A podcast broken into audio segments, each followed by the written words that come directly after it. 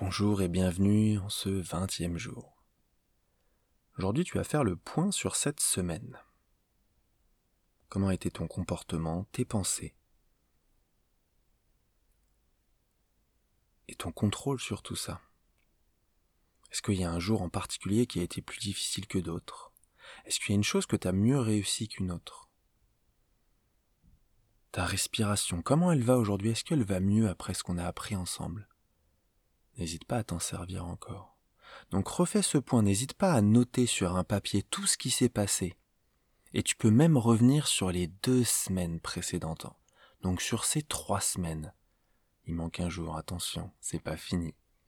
Mais refais le point sur tout ce qui s'est passé. Ce qui a été le plus dur pour toi. Comment tu te sens aujourd'hui? Comment ça va aujourd'hui? Et en plus de ça, sur ta journée aujourd'hui? comment elle s'est passée? Est-ce que tu as gardé le sourire? Est-ce que tu en as profité de cette journée? Peu importe ce qui s'est passé.